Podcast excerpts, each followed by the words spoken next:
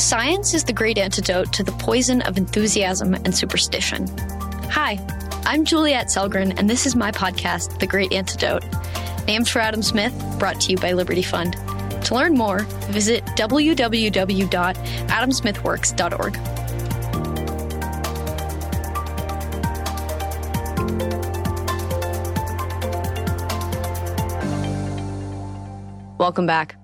On today, July 28th, 2023, I'm excited to welcome Lawrence Reed to talk about America's best and worst presidents, along with the characteristics that define these sorts of leaders and the important things to look for.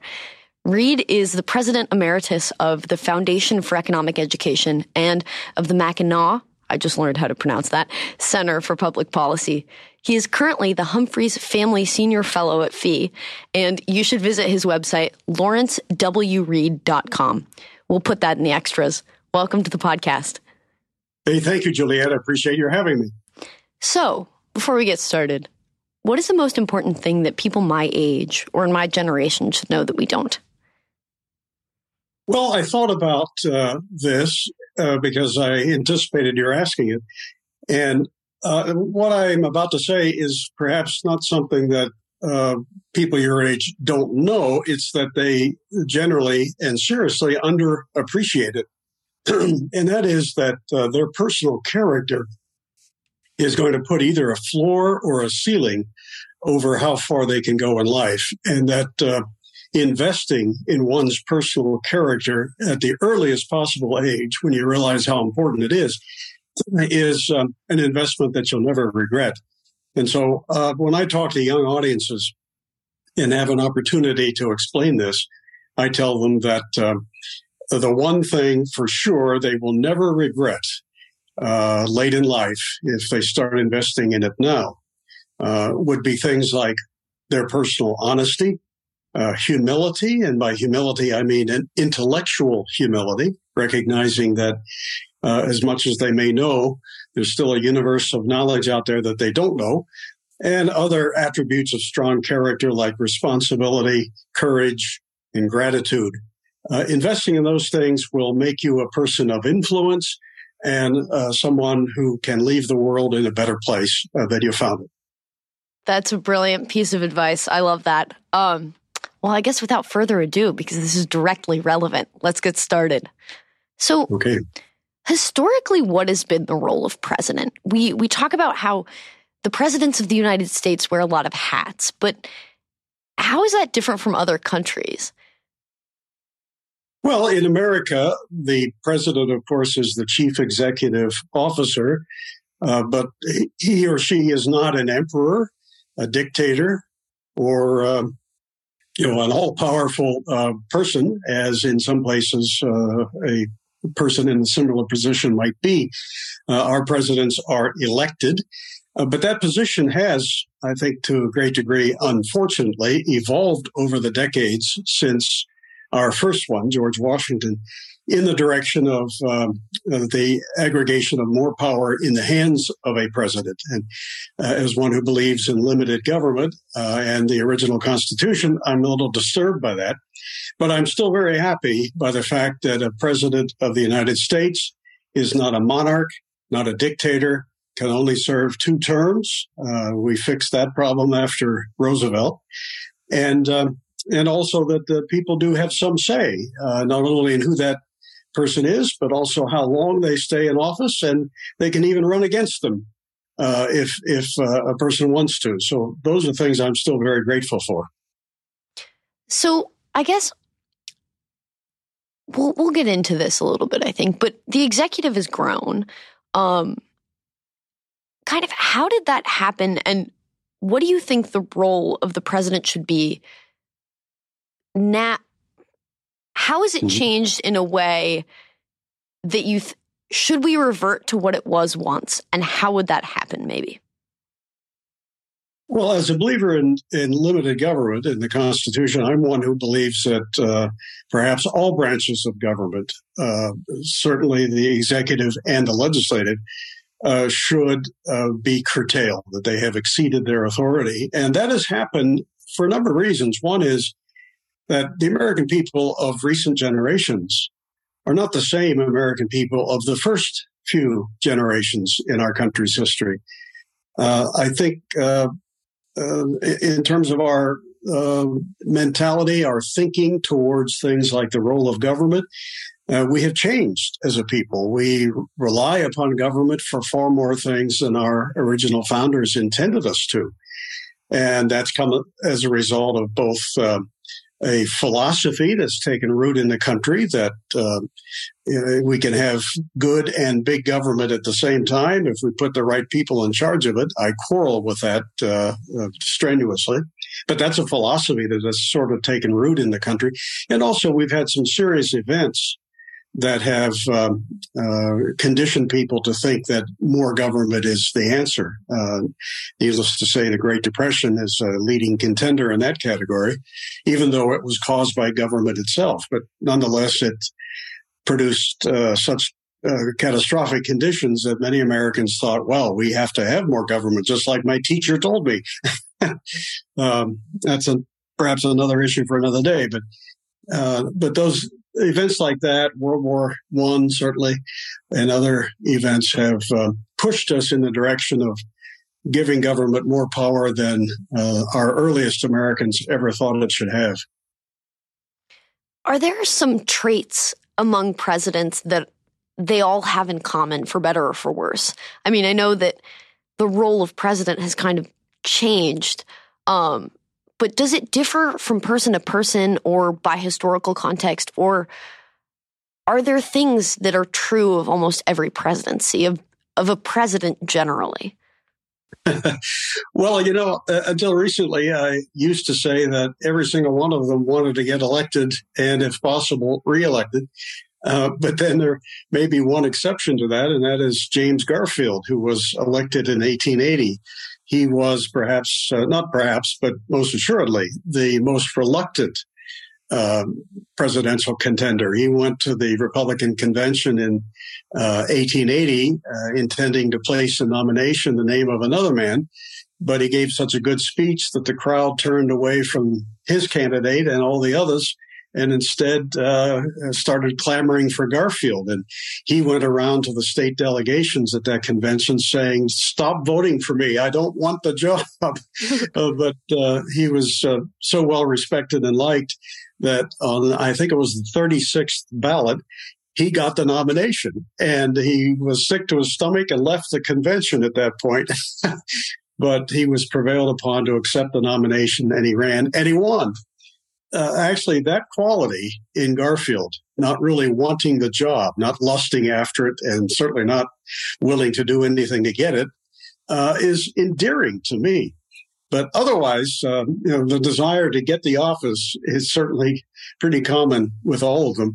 But also, by and large, with a few exceptions, these have been men who have shown some leadership abilities in one walk of life or another, if not in politics, perhaps in business or in the military or in government. You have to have some leadership qualities, I think, to ever get the job. And by that, I mean leadership qualities in a positive sense, the notion of commanding the respect of people because of the example that you set, not by barking orders or using coercion to get your way. So they all had that to some degree or another, but they also had very wide-ranging personalities, some not so good and others just super admirable. So it's quite a varied lot, really, the 46 presidents we've had. But maybe at least some leadership qualities would be common among them all. So, I mean, about Garfield, briefly, is there a fine line between not necessarily wanting to be president, not lusting after it, as you said, and being a good president? I would think you should want someone who wants to lead to a certain extent. I mean, I know George Washington didn't entirely want to lead, but he still did it. So did Garfield live up to that duty almost in the same way or in a similar way? Or do you think it always plays out? Well, I think that Garfield had he lived, he only served about 5 months because he was shot in July. He took office in March of 1881, was shot by a would-be assassin in July, lingered until he died in September. So he wasn't in office very long, but the brief time that he was, he did show some terrific qualities. I think that had he lived, he might be among the better presidents that we've had. I think he was a man of honesty and integrity. He, in the time he had, he tried to do what he thought was right, and usually it was. And he had some solid principles. And one of the things that I've learned about him that has really endeared him to me, aside from not lusting for the office, he understood money and monetary policy better than most presidents. He gave a speech when he was a member of Congress on the floor of the House, several hours long, with just a stitch of notes, in which he traced the monetary history of the United States and Great Britain, and came to some remarkably good conclusions, namely that whenever we have had monetary troubles like runaway inflation, bank closures and depressions and things like that, he said it was always because of some intervention by government that screwed up the money and credit supply. And when I read that speech, I thought, holy cow, he's anticipating the great Austrian economists of the 20th century, by a good half century here. That really impressed me. The man was smarter than probably most people who knew him ever gave him credit for. So I want to get back to this point, but just to satiate my curiosity, because I have to admit I don't really know a ton about Garfield. Why did he get assassinated? Does that show that someone isn't likable? I don't know. He was shot by a disgruntled office seeker, likely deranged.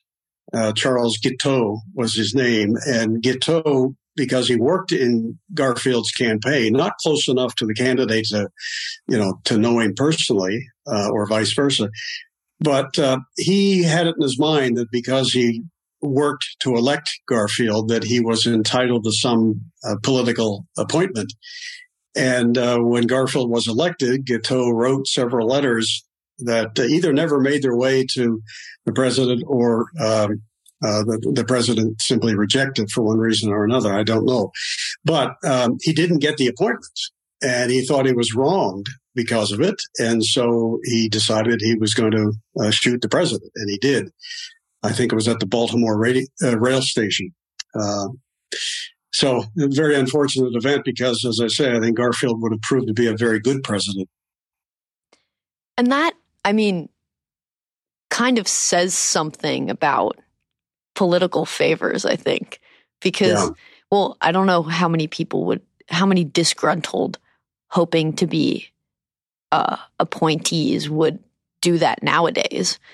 Well, I don't know, maybe they would. But so there's that kind of historical change, but also now, at least this is my impression, and this could be wrong, favors have more traction and this kind of like trading, but also, I don't know, maybe Washington has been known as a place where transactional things occur all the time. So I don't know. I guess... Oh, I'm sorry. Oh, no, go ahead.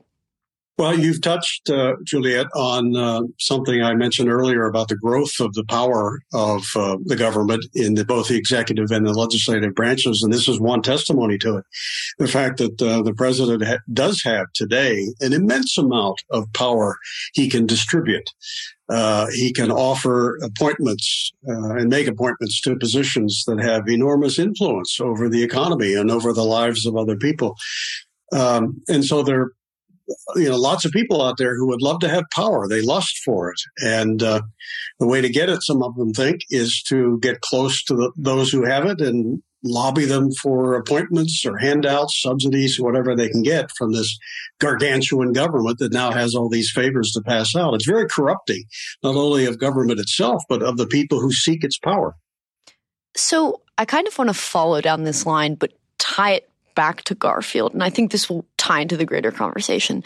So you mentioned in talking about him and in talking about presidents generally character. And you mentioned this in your response to the first question of how important it is. So I guess how important is that to the policies or the, I don't know a better word than like vibe of your administration? I know that the president himself at this point has only grown in the influence over the current administration that they preside over, but how important is character to the behavior of an administration or to the things that happen under that president? I think character is very important in any position, not simply that of President of the United States. It, as I mentioned earlier, it either puts a floor under how far you can go or puts a ceiling over how far you can go. And it determines to a considerable extent how you act. A person of solid character maybe can make it through 4 years or 8 years of government and be minimally corrupted. But that's a challenge. Even those with the best of character can be brought low by the very corrupting influence of power and all the things the president is supposed to do these days. But if you've got solid character, if you're honest and you believe that truth is worth fighting for, it's a value in and of itself. It isn't simply a convenience that you can toss to the wind for personal, short-term political advantage. Then you have a chance to be a great president. And also, if you're humble enough to realize that though you may be a very important person known by just about everybody, that doesn't mean that you know what you think you might know. It doesn't mean that you know how to live the lives of 330 million other people. It doesn't mean you know how to plan an economy. Nobody does. So if a president remains humble and doesn't think that because he has this office, he's got all these magical powers and abilities, then he has a chance to be a great president. But he also has to be a good leader in the sense he has to set a good example. Because if your underlings, if your staff, if the government as a whole, if the people in it come to think that, this is a rotten fish and it stinks from the head down, then they feel like they've got a license to misbehave. I mean, if the president at the top is misbehaving, setting a poor example, engaging in corruption, then, you know, that's kind of like licensing the rest of the government to do the same. But if you serve in an administration, that this is a president who means business, who will not tolerate corruption and malfeasance and any overbearing or unconstitutional actions. If you know he'll hold you accountable, then you're going to maybe clean up your act. So the president does set the table, and how he sets it really is a function of his character. So on the one hand, you have this, and then the growth of the power of the executive and the amount of power you can trade for your own gain, inevitably. But then also, I think the Garfield example really amazingly shows something that I think I always point to Abraham Lincoln. And I'm like, read the Lyceum Address. It's awesome. Everyone, read the Lyceum Address. But I think you can kind of very clearly and pretty indisputably see a shift from presidents that grappled with what the role they played was, and where we can still read about Abraham Lincoln's political philosophy or Garfield's takes on monetary policy. Whereas now, that's not why we would read things that they've said or written. And I don't know, I guess the question becomes like, how much why has the presidency changed from a very duty-oriented, very responsible for how you carry yourself in a lot of ways, I think I can say that, an intellectual president to more of a political, almost like conniving type of president? Why has that shift occurred? Because I think all of these things kind of trend similarly. Yeah. Lord Acton perhaps gave us the best answer to your question when he told us famously that power corrupts and absolute power corrupts absolutely. I don't know of any other motivation that is more destructive to a society than the lust for power. It can take the best of people and grind them up and make them corrupt and compromise their character, sometimes totally. So that's part of the problem. And the bigger government gets, incidentally, the more corrupt it becomes, almost by definition. The more favors it has to pass out, the more people are going to do just about anything to either get in charge of it so they can get more for themselves or to keep it at bay because it's just all over the place. It's all over their lives. So they want to get in charge of it to get something or get it off their back. And that tends to produce endless corruption, which then has the effect of discouraging truly good people from ever seeking office. Today, how many times have you heard a good person, one that you think, wow, that person would make a good president or a congressman or whatever? How many times have you heard such good people say, but not me, why would I want to sully my reputation and dirty my hands by getting involved in that mess? Then you see scumbags who are more than happy to seek power in public office. And so what you end up with, if this trend isn't reversed, is the worst of both worlds. Big government controlled by bad people. And that's very opposite to what our founders intended. They wanted to see virtue in people, but even that they knew would have to be checked by the institutions of a limited government. And today, I think most of our founders would be appalled if they saw that what we have built on the edifice that they created is big government run by bad people.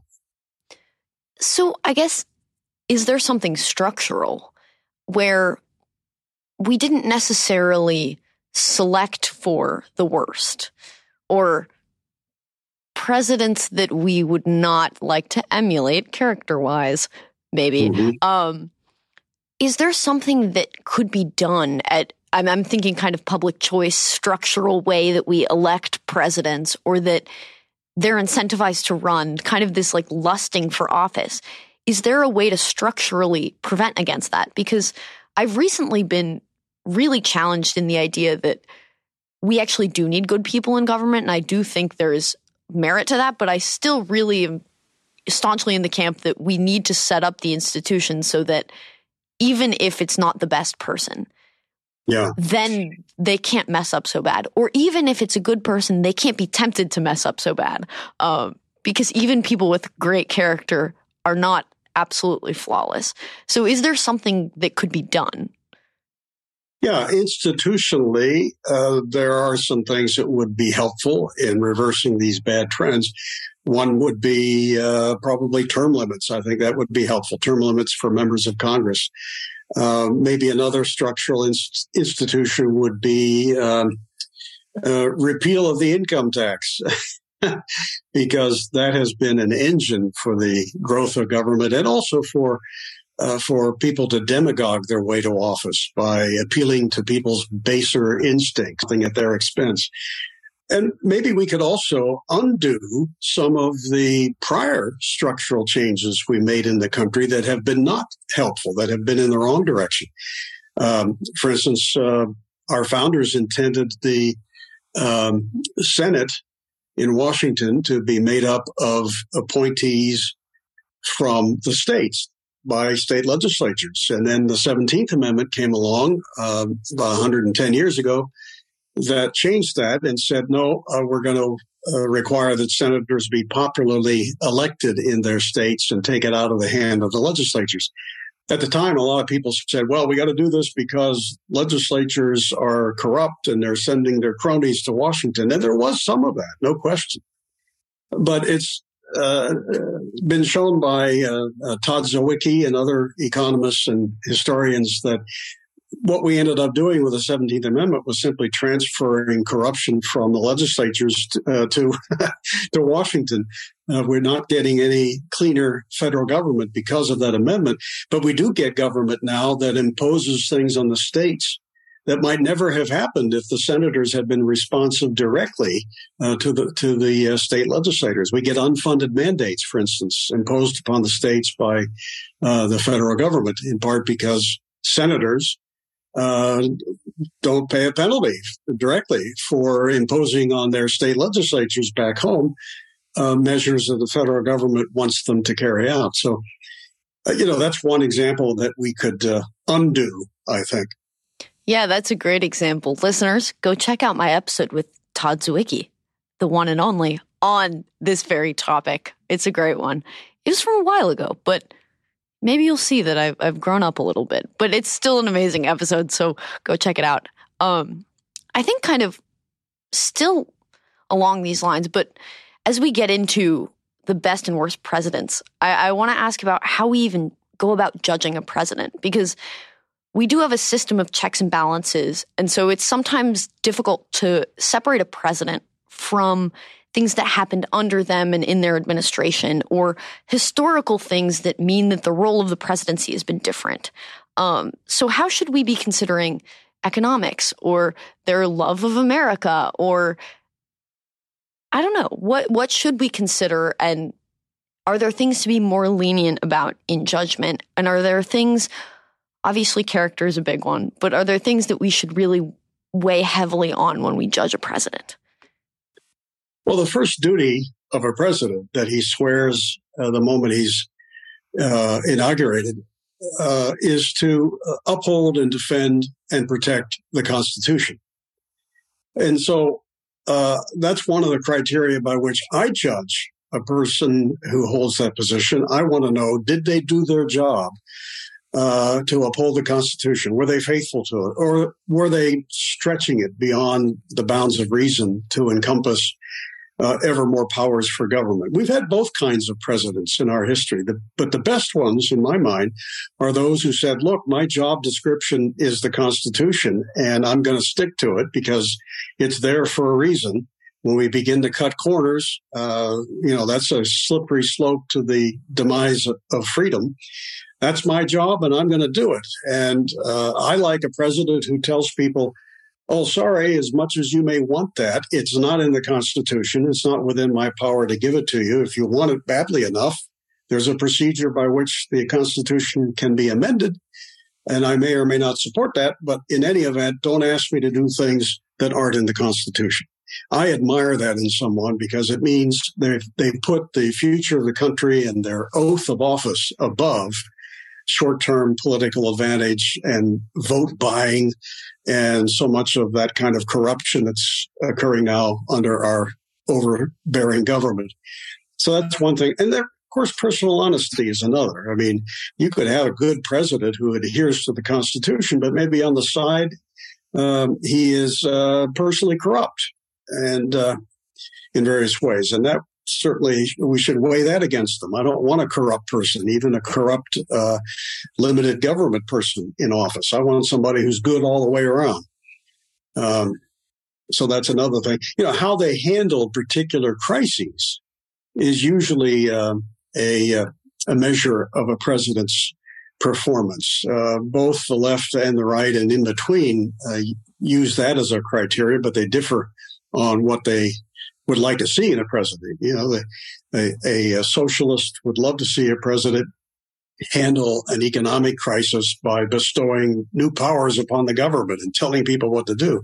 Whereas somebody of my persuasion would say, no, I want to see a president who recognizes when government causes the problem in the first place, and instead of adding to its powers, will strip away the ones that caused the problem. Do you think there's a common ground? Obviously, in terms of actual policy outcomes, there's kind of a very normative side of things where if you think we should have more welfare, you're going to like the president who gives more welfare versus someone who doesn't. But is there a common ground in recognizing great presidents other than necessarily that across the political spectrum? I think almost everybody respects a leader, a president who says what he means and means what he says, who has principles, who isn't just all over the place for short-term political advantage. I think, you know, no matter where you are in the political spectrum, there's something in just about all of us that respects somebody who says, I do believe in certain things. Here are those things, and I will do the best I can to faithfully carry out those principles that I also told people I believed in during the election. I don't care for those who tell you one thing in the election and do something different once they get elected. So we respect people of principle, even if those principles aren't always ones that we personally agree with. It's a pretty good baseline, I think. Okay, let's get into it. Who are some of the best presidents, and can you give us some examples of things they've done or their character that put them up there for you? Sure. I've always had difficulty in choosing one and saying that person was the best president because, you know, in a sense, you're judging all of them by slightly different criteria. Some of the big issues, like I just mentioned, personal character and honesty and so forth are universal, but they all dealt with circumstances peculiar to their time. They dealt with Congresses whose makeup changes with every election. None of them were dictators, so they often had to compromise and not get all that they wanted. But among the best certainly would be the following. Grover Cleveland. He's the only president to serve two terms that were not consecutive. He was first elected in 1884, ran for re-election in 1888, and though he won the popular vote, he lost in the Electoral College, and then came back in 1892, ran against the man who beat him, and became president a second time. I like Grover Cleveland because he was very much a man of principle, and those principles that he believed in tend to align with mine. He was a believer in small government, low taxes, less spending. He was against the welfare state. He vetoed more bills than all the previous 21 presidents combined. He was for sound money, not inflated money. And it's just a very good man, I think, all the way around on a personal level, as just about as honest as the day is long. Another great one that is often overlooked because he didn't preside over a war or massive policy changes or shifts or economic crises, and that's John Tyler. He was our 10th president, and he became president when the incumbent on whose ticket he ran the previous year as vice president, when that incumbent president died. That was William Henry Harrison, who died within a month of taking office, and Tyler then came into office. And, you know, to this day, when a vice president ascends to the presidency through the resignation or the death of the president, we don't have the question come up of, well, is this new guy really the president? John Tyler set that precedent because at the time, that was a big question. It was the first time anything like this happened. And some of his opponents in Congress called him his accidency because he really didn't come to the office by choice for president of the people. But John Tyler had to grapple with the immediate issue of, you know, did he have the same powers as Harrison, who was the president who died? And he made it plain that under the Constitution, as he read it, and I think he was right, he was not an acting president. He was not an interim president. He was not a part-time president. He was the president, just as much as Harrison had been before him. And nobody questions that today, but it was Tyler who set the tone for that. And he also, I think, was a very courageous man. He actually opposed much of what Harrison stood for. And he championed sound money. He was against rechartering a national bank. He was against subsidies for local governments and businesses, and I think was right on the issues. And a very good president. But the Whig Party turned against him, and he didn't even get renominated in 1844. But he served all but 1 month of a full term as president. Wow. I like that. It's making me wonder whether we should consider. And obviously, presidents don't die or get shot super duper often, but we are electing a vice president to be essentially like the substitute to become the president if something happens to the current president. I never think about that because I think they come as a pair. And I wouldn't be surprised if other people thought that. Maybe it's just me. Maybe that's something I need to reevaluate. But I don't think so because it's kind of taught and presented as they are a pair. But do you think we kind of don't weigh the judgment on who the vice president nomination is as importantly as we should? Because it seems like in a lot of cases, when this happens, it can either be great or it can be disastrous. And maybe for political reasons, like with Lincoln and his second election, you put someone who is like the opposite of you for political appeal, right? Yeah. Yeah, I think we should put more emphasis on who the vice president is and weigh that in our calculations. But maybe just as importantly, I wish presidential nominees and their parties, I wish they took that more seriously. I mean, the best example of them not taking it seriously is our current vice president, frankly. She was not chosen because of any particular competence or oratorical abilities. I'm not, but she checked a few boxes. And so Joe Biden said, let's put Kamala Harris on the ticket. And now there's an awful lot of buyer's remorse about her. But, you know, you can't blame the voters if they don't put a high import on the vice presidential pick because, I mean, they do run as a package. And so you're sort of pushed to make your decision based upon how you like the presidential candidate. And if you like that one and not the vice president, what can you do? I mean, maybe the presidential candidate of the other party isn't somebody you can vote for. So, you know, that's one of the limitations of politics. And it's another argument, I think, for keeping it a limited corner in our lives, because when I go to the grocery store, I buy exactly what I want. And I come away rather happy with just about everything. I can even return something if I'm not happy. But when I go into the world of politics, you know, I kind of have to go for the whole package, even if part of it stinks to high heaven. So that's an argument for keeping government small in the first place, because it suffers from such serious flaws. Yeah, it's funny because we often talk about how in politics and with policy and with parties, you have to vote for a bundle, even if you don't actually believe in every single part, because why should what you believe about healthcare have anything to do with your beliefs on foreign policy? It seems like we've done this with people, too, kind of ironically and maybe a little problematically. If you want to see, listeners, an example of Kamala Harris's rhetorical skill, there's a video out there from a few years ago of her talking about transitory inflation, and Garfield would be upset, I think. I think maybe is a good way to put it. Okay. I have one last question for you before the final question.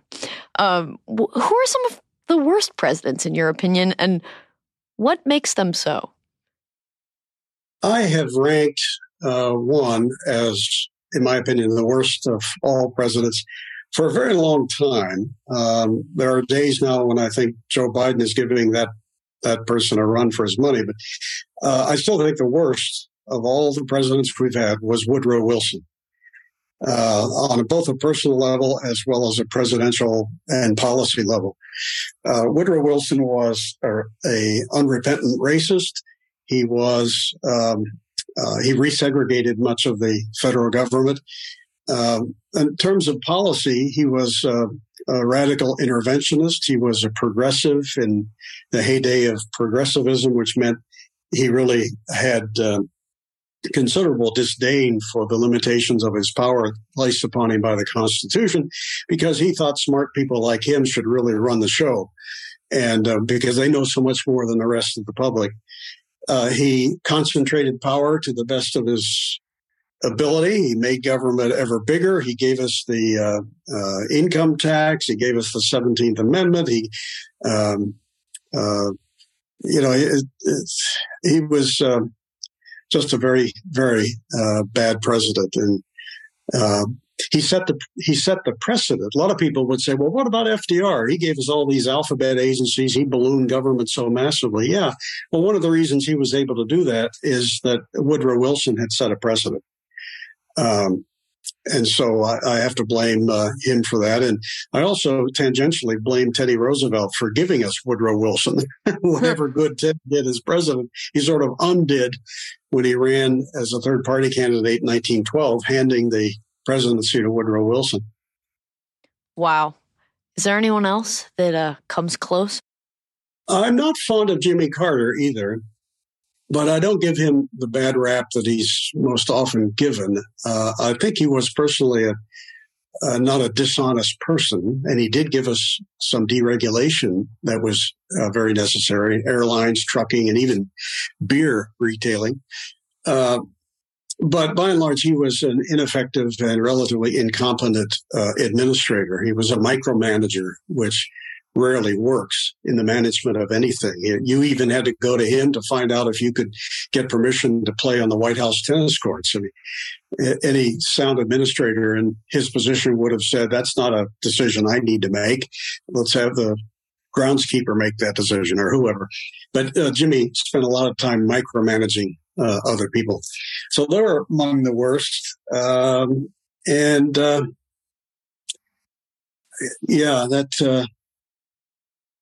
I'm hesitating only because there were so many that I don't rate very highly. Those come to mind. Let me give you an example of one who was kind of a mixed bag. He did some great things, and then he did some bad things, yeah. And that would be Andrew Jackson. I mean, I love the fact that he killed the first or second bank of the United States, a kind of Federal Reserve of its day. He killed it. And we had then an extended period of relative free banking in the country, no central bank. He vetoed bills that would have doled out federal money for so-called internal improvements, which really were subsidies to business and local governments. But then, of course, he was the man who engineered the Trail of Tears, the forced expulsion of Indians from places like Georgia, where I live, on out to Oklahoma, a very tragic episode in American history. I understand the conditions that prompted him to make that decision. He wasn't inherently an evil, nasty, rotten person who wanted to harm the Indians, but he just made an error in judgment that led to some catastrophic outcomes. But nonetheless, mixed bag though he was, we had presidents who were better and some who were far worse. Thank you so much for sharing all of this and for taking the time to talk to us today. I have learned a ton, and I'm sure my listeners have as well. I have one last question for you. Okay. What is one thing that you believed at one time in your life that you later changed your position on, and why? Yeah, I have changed my mind on a few things, but probably the single biggest issue would be the death penalty. For decades, I favored it. And, I observed that there were certainly people who richly deserved it. I still think there are people who richly deserve it. But I also came to understand in time that the death penalty turns out to be another failed government program. And just too many instances, I think, out there of people who were sent to the chair or lethal injection who, it turns out, upon closer examination, didn't do it. And that really troubles me. And so I've come to oppose it. If I thought government was far better at it and more efficient at it and more careful about it than it is, maybe I'd be persuaded to support it again. But I don't see that happening anytime soon. So I'm against it simply because too many innocent people fall through the cracks. And there is a better alternative, which may be life in prison, or but the death penalty itself, I have come to have great misgivings about.